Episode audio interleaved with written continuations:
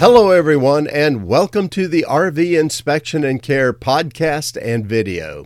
I'm Dwayne, I'm a certified RV inspector, and today we're going to be talking about Airstream travel trailers and whether you should choose one for full time RV travel and camping. Just say the word Airstream, and pretty much everybody knows what you're talking about. They get this picture in their mind of that shiny aluminum rounded travel trailer that you see pretty much everywhere. So there's no question, Airstream travel trailers are very popular. But are they a really good choice for full time RVing? You know, the vast majority of travel trailers that are sold today are actually only made and designed to be used for occasional weekends and vacations. And as long as you use them that way, they're going to be just fine. But full time living puts lots of extra stress on RVs, stress that can wear them out very quickly if they aren't designed for it. So, the number one requirement for full time RVs is being built well with quality. So then, are Airstream travel trailers built well enough for full time travel? I made a video just a little while back about Airstream travel trailers and how well they are actually made. And in the video, I said that both high quality building materials and construction methods are being used by Airstream. For instance, Airstream says that they put in 350 hours for the average Airstream to be produced. And you can compare that with only 50 hours for most other kinds of travel trailers that are sold out there. So clearly, a lot of extra time and effort is being put in to Airstream travel trailers. And that's why roughly 70% of all Airstreams ever made are still being used today, according to Airstream. Well, that's an impressive figure, and what other travel trailer manufacturer can really make that claim? Clearly, then, Airstreams are built well enough to withstand full time use. But just because you have a well built RV, it doesn't mean that it's going to fit you for full time travel. There are very practical day to day considerations that also go along that you need to consider as well. So let's talk about that. Let's talk about the pros and cons of Airstream travel trailers on a day to day basis for practicality. Number one on the pro list is they're built light. In fact, that's one of the main reasons for that aluminum shell to keep the weight down. That means, too, that if you have to buy a tow vehicle, the tow vehicle will probably not have to be a diesel powered vehicle. It can probably have a gasoline engine in it, and that's big for some. You see, those middle range Airstreams like the Flying Cloud, the International, the Globetrotter, all of those top out under 9,000 pounds. Even if you go to the Classic, the biggest model that Airstream makes, it tops out at 10,000 pounds. So that's well within the capability of many gas powered trucks that are on the market today. And that's a big savings for folks that are trying to get into this kind of RV travel. Let's move on to number two. And the second pro is that Airstreams fit in campsites very easily. The reason for this is that there are several models that they make that are 30 feet and under. That's an important point because 30 feet or less gets you in almost any state park or national park or almost anywhere in any campsite. So that's really good for full timers who want to travel and go pretty much anywhere.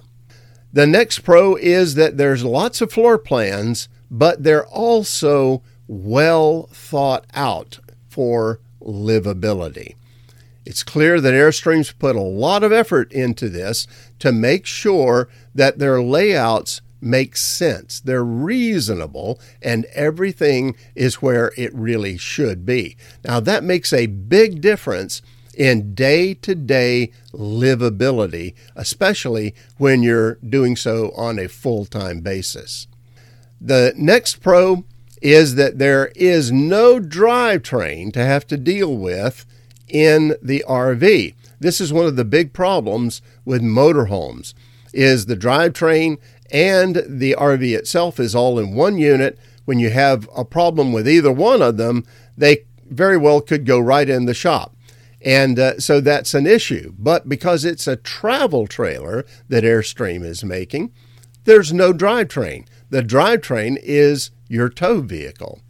So that means that the RV itself has very little that can go majorly wrong. And that's a big pro. All right, let's move along to the cons now. The number one con for Airstreams is they are expensive. No doubt about it. Those mid size models that I talked about earlier, the Flying Cloud, the International, the Globetrotter, they're going to start at $90,000 plus and go up from there. The Classic, we're talking about close to $190,000.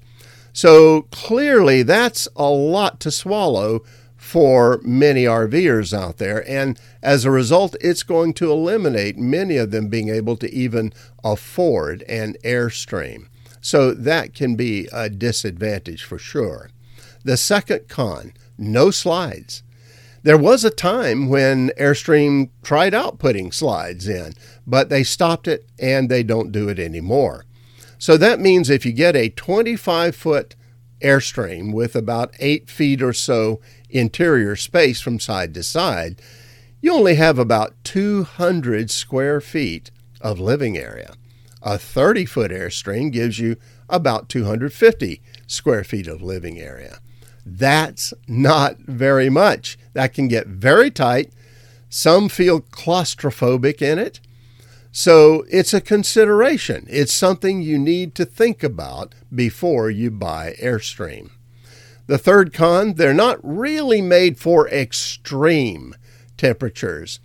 Now, they're just fine really for most four seasons, but when you get to the extremes, you're going to have some issues. One of the reasons for that is that aluminum shell.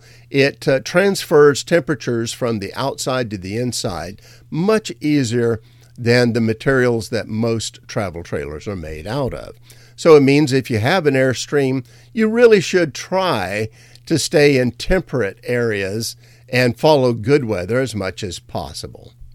The next con is generally you're going to find pretty small kitchens and refrigerators. So if you are a cook and you like to cook and you like to spread things out and all of that, well, you're going to have a real challenge on your hands with Airstream travel trailers. The last con we want to talk about there's really not very much storage in the travel trailer.